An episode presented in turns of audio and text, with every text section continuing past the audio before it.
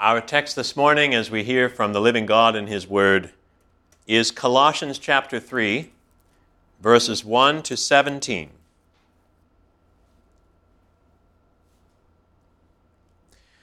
This is the third of what I expect to be a total of five sermons that constitute a short series I've been calling Race and the Gospel. If you're just joining us at Christ the King this morning, we're taking a few weeks out of our ongoing study of Hebrews in response to the events of recent weeks that have brought the issues of race and racism to the attention of us all.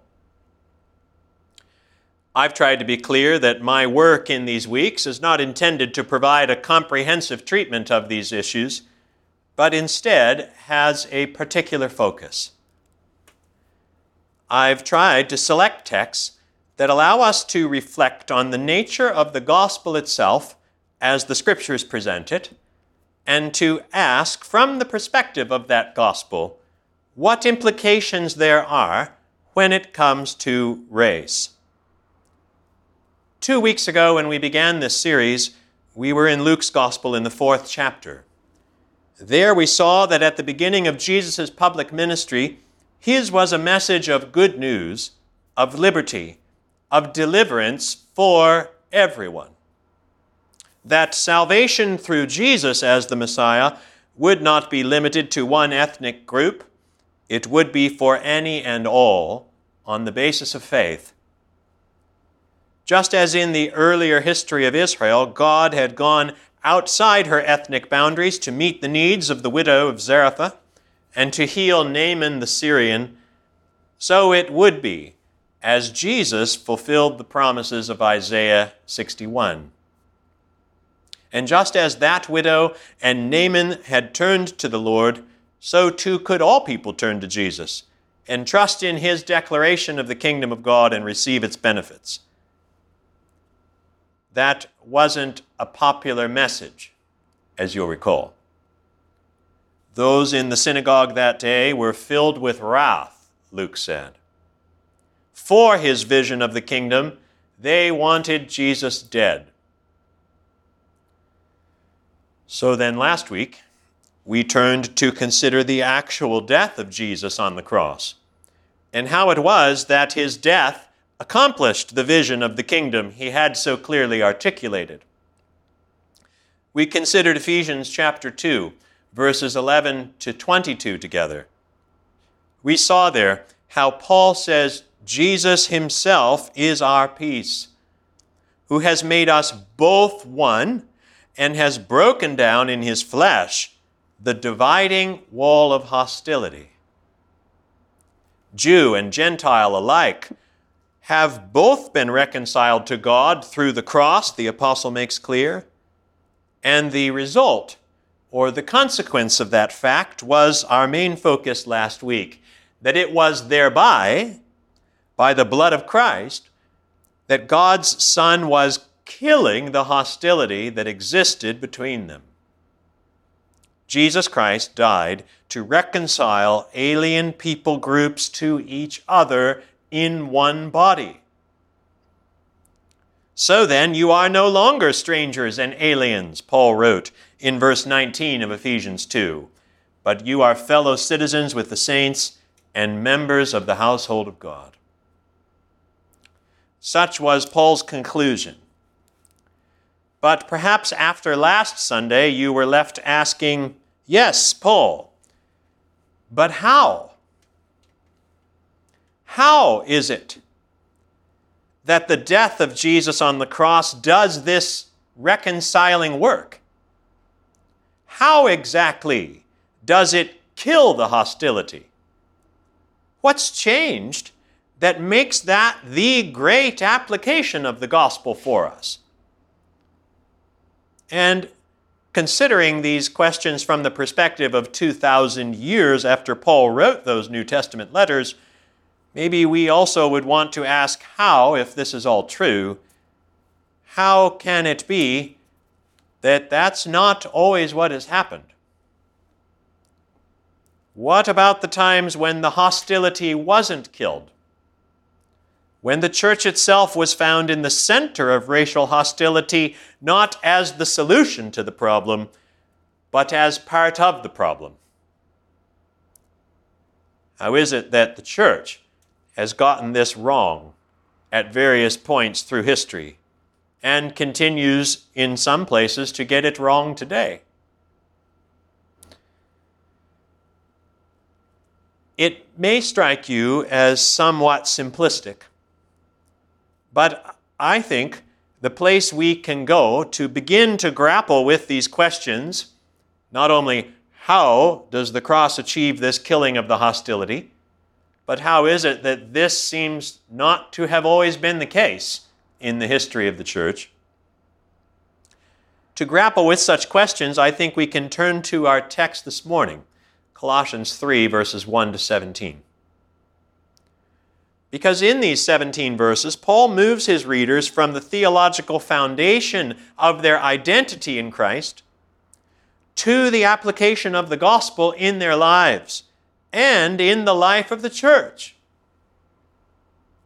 And I recognize that historical questions surrounding issues of racial hostility in any era, including our own, and in any place, are complex ones and in some ways unique to those times and circumstances.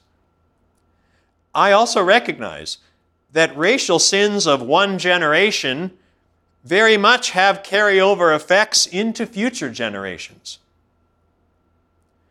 But I do not think that such historical complexity or circumstantial complexity makes it simplistic for us to argue that addressing questions of racism as Christians can and must begin with the way the gospel enables us to overcome such sin.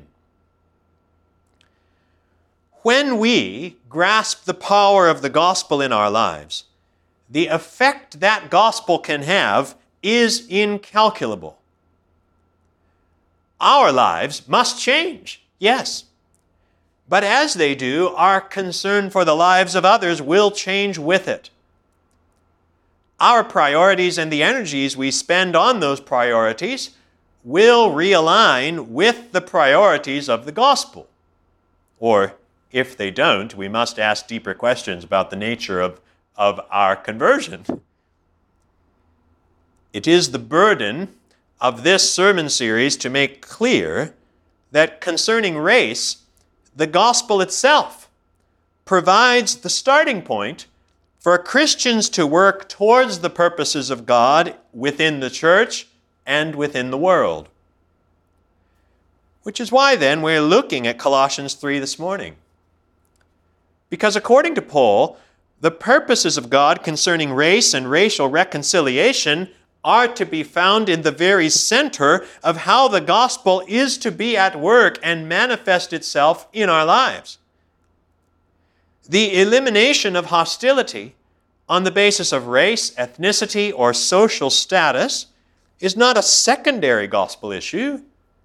It is found at the very heart of what the gospel brings about. And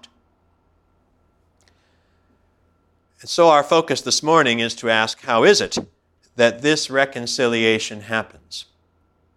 If you have your Bibles and are there, as I hope you are or will be, in Colossians chapter 3, let me begin once again this week with some basic structural observations. I'm not attempting an exhaustive exposition of the passage, but I want us to see the flow of Paul's thinking here.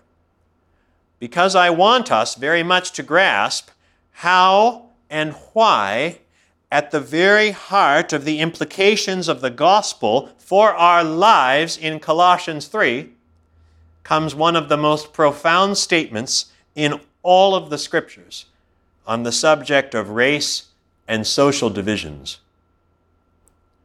We'll get there. But for now, track with me as we work our way through Paul's flow of thought. Colossians 3, verses 1 to 17, divides into three sections, I think. Verses 1 through 4 are the first and really sort of the introductory section You see how it begins there with a reminder of the foundation Paul has already established with the Colossian readers. So, verse 1 says, If then you have been raised with Christ, seek the things that are above, where Christ is, seated at the right hand of God. Now, depending on the way you read it in English, that word if at the beginning of verse 1 may make it sound as though Paul isn't sure whether or not the Colossians have been raised with Christ. But that's not the sense of it. The apostle here is using the same language as he did back in chapter 2, verse 12 of Colossians, where it's quite clear what Paul thinks. The Colossians were raised with Christ. Beginning in verse 11 of chapter 2, Paul says, In him also you were circumcised with a circumcision made without hands Verse 12 Having been buried with him in baptism, in which you were also raised with him through faith in the powerful working of God. Far from questioning the fact of their co resurrection with Christ, Paul reminds them of it in verse 1 of chapter 3. And since the Colossians have been raised with Christ, Paul reminds them of something else in verse 3 of chapter 3 namely, that they have also died with Christ. Of course, death and resurrection go together. Beginning in verse 2, Paul says, Set your minds on things that are above, not on things that are on earth, for you have died, and your life is hidden with Christ in God. Now, there's a powerful definition there of what it means to be a Christian. If you are a Christian, you have died. But not just died, out of that death has come new resurrection life. All of it is because of Jesus. But what's Paul talking about here? In what way is it true to say that as a Christian you have died? What exactly has died in you? And the answer is that what's died, if you're a Christian, is the you that was held captive to sin. What's died are the convictions and the impulses and the drives and the affections and the passions that governed your lives as unbelievers the priorities we once had, and the energies we once spent on those priorities. That's all been put to death. And new things have replaced them. Paul says that's what you have to set your mind on now in Colossians chapter 3. Now, on the subject of dying as Christians, listen to how Paul puts it elsewhere in Romans chapter 6, beginning there in verse 1. What shall we say then? Paul writes. Are we to continue in sin that grace may abound? By no means. How can we who died to sin still live in it? You hear that? That's the sense of the death we're talking about dying to sin. Do you not know that all of us who have been baptized into Christ Jesus were baptized into his death. We were buried, therefore, with him by baptism into death, in order that, just as Christ was raised from the dead by the glory of the Father, we too might walk in newness of life. Verse 5, Romans 6 For if we have been united with him in a death like his, we shall certainly be united with him in a resurrection like his. We know that our old self was crucified with him in order that the body of sin might be brought to nothing, so that we would no longer be enslaved to sin. And then here's the summary in verse 7 of Romans 6 For one who has died has been set free from sin.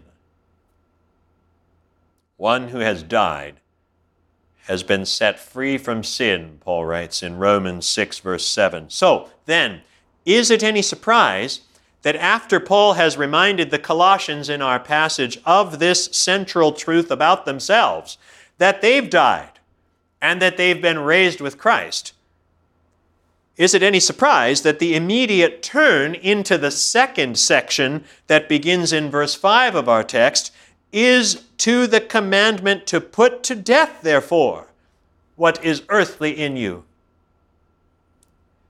In other words, at the cross, Christ died for your sin, but not only to take the penalty for it, which is true, but also to thereby kill the power of that sin in your very life.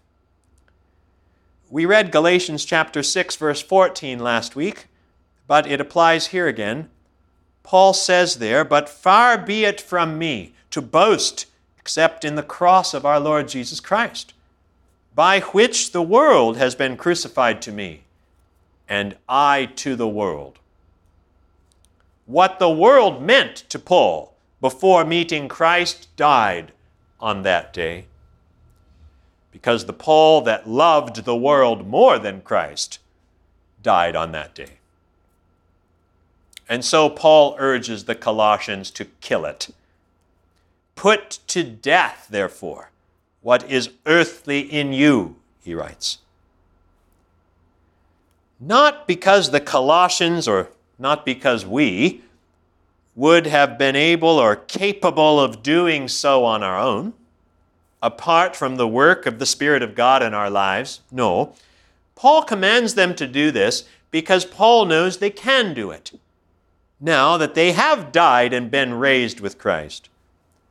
Our lives of faith now are what the gospel has wrought the empowerment to do as Paul commands is the reality of the new creation God has made us to be. What it means to be a Christian is to live in the reality of the death and resurrection that has taken place in our lives by the work of the cross and the Spirit. What does that look like? Section 2 of our passage begins in verse 5 and it runs to verse 11.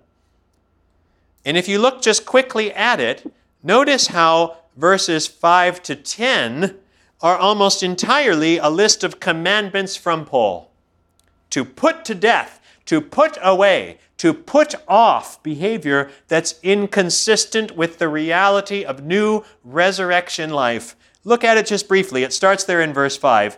Put to death, therefore, what is earthly in you sexual immorality, impurity, passion, evil desire, and covetousness, which is idolatry. On account of these, the wrath of God is coming.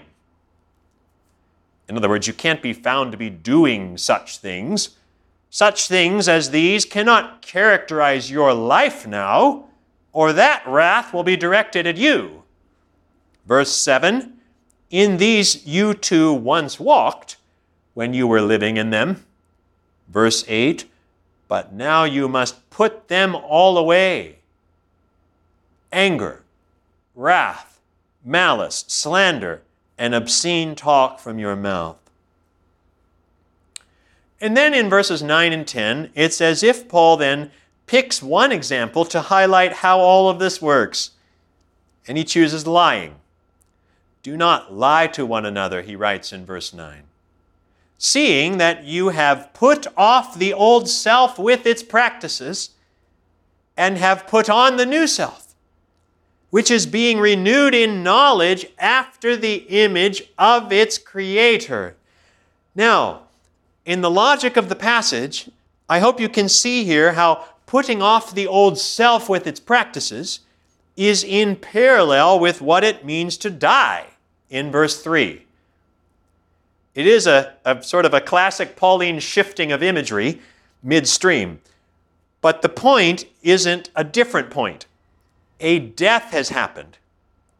The old self has died, the self that, in this case, needed to lie, that depended on lying. That old self has died, it has been put off. And in its place, a new creation has come into being, and this new creation loves the truth. A new self has been put on, which is being renewed in knowledge after the image of its creator. Note that. Its creator. God made this new self, didn't he? Just as putting off the old self was in parallel to dying with Christ, putting on the new self is parallel with being raised with Christ. And so, just as Christ was raised by God, our new self that comes about when we're raised with Christ owes its existence to God. Elsewhere in the scriptures, this new creation reality is called being born again. John chapter 3, verse 3, Jesus says, Truly, truly, I say to you, unless one is born again, he cannot see the kingdom of God. 1 Peter 1, verse 3 Blessed be the God and Father of our Lord Jesus Christ. According to his great mercy, he has caused us to be born again to a living hope through the resurrection of Jesus Christ from the dead. You see, it's the supernatural work of God in our lives that brings about what Paul's describing here. We have resurrection life because of God. We have a new self created by God. And so, in section two of our passage, we're told to put to death, to put away, to put off those things that are of the old self. And then, if you now turn to look only briefly at the third section that runs from verses 12 to 17, you'll see it's just the flip side of that second section. Whereas in the second section, Paul commanded the Colossians to put away and put off.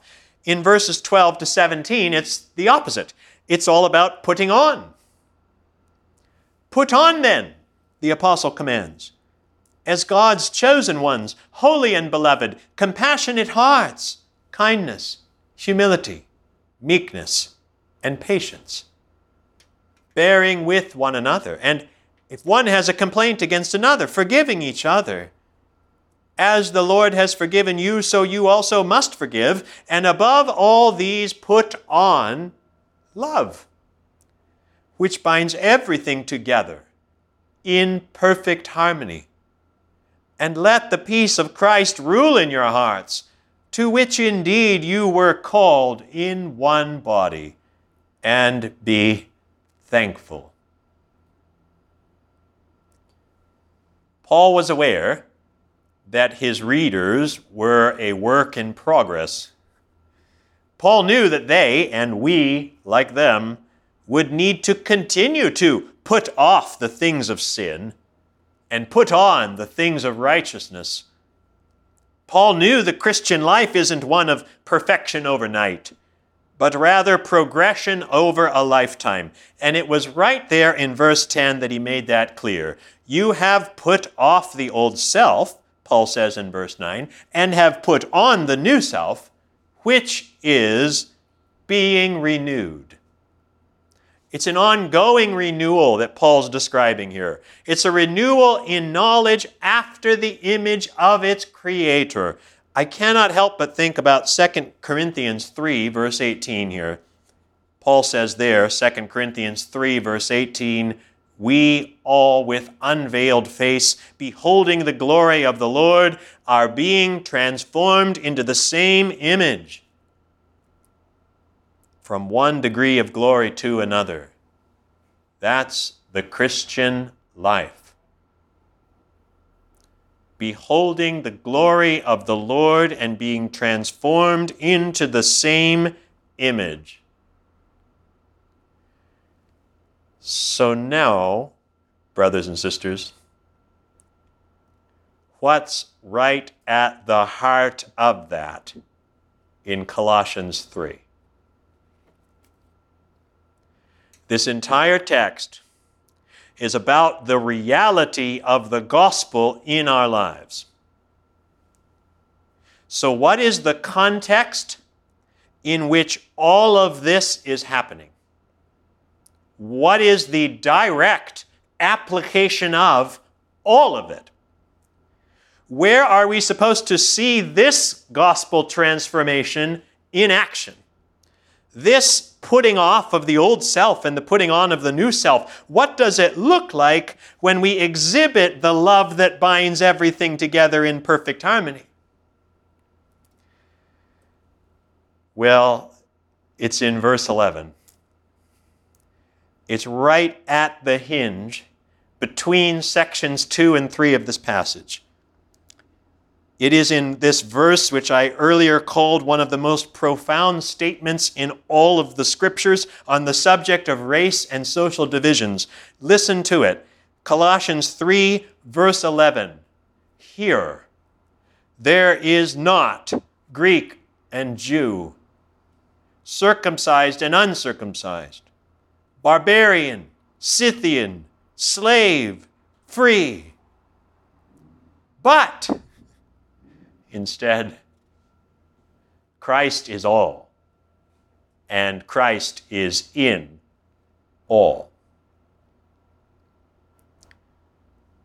Dear friends, where is it that the new creation work of God brought about by the cross of His Son and the sending of His Spirit is most clearly and powerfully seen, according to the Apostle?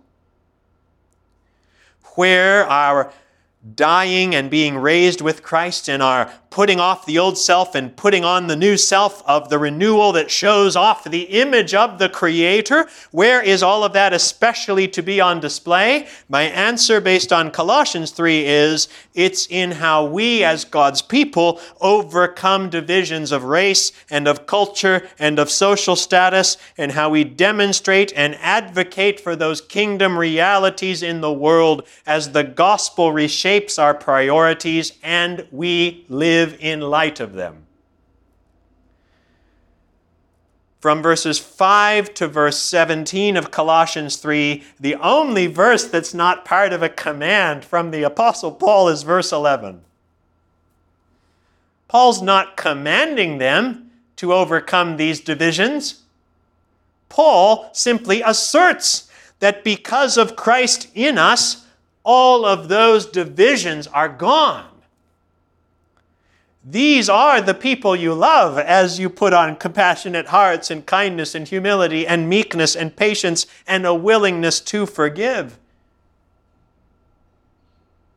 Where such love is absent in the life of the church, we would rightly question the validity of that church itself.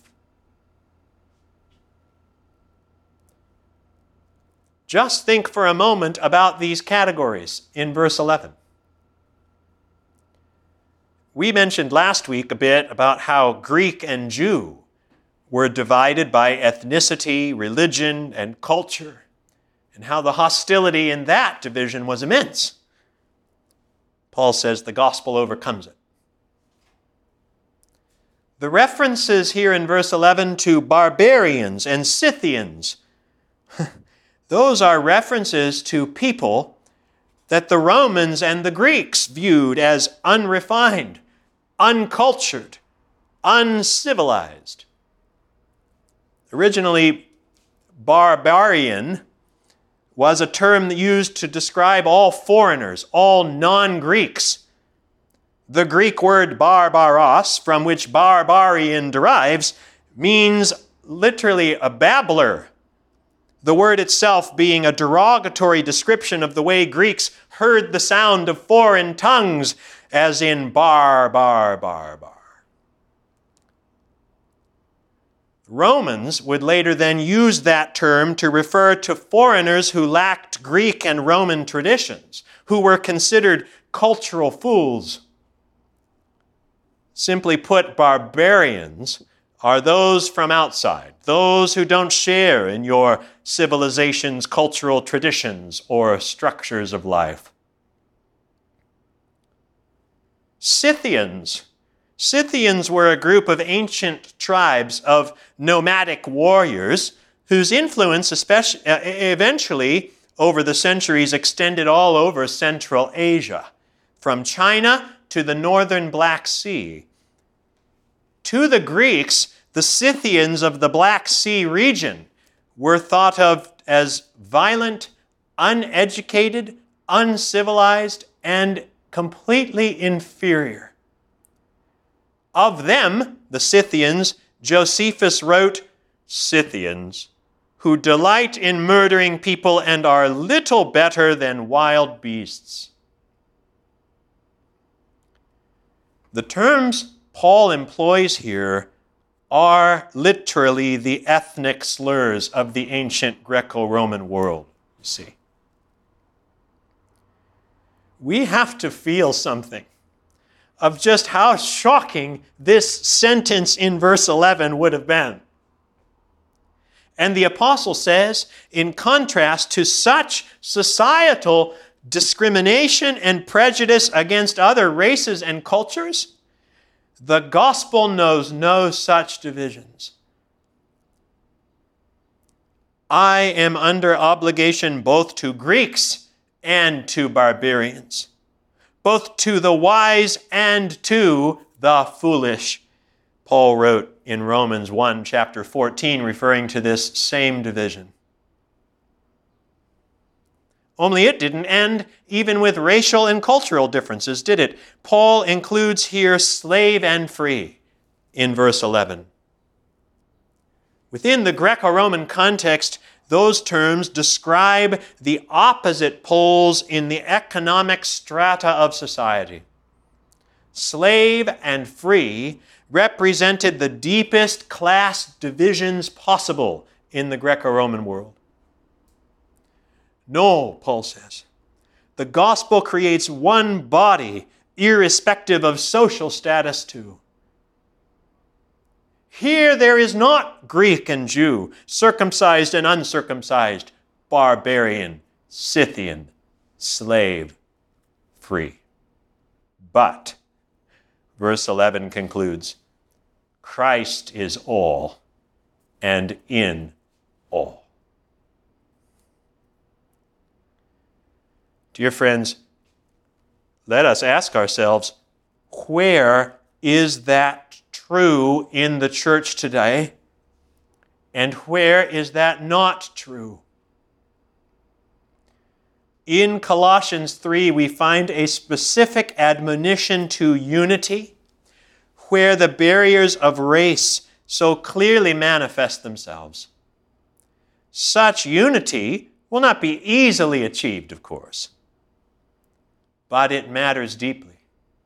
It's here at the heart of the implications of the death and resurrection of our Lord Jesus Christ, as those things are realities in our lives.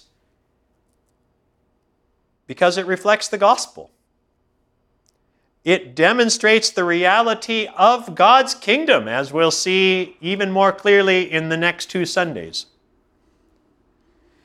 We must take steps to bring it about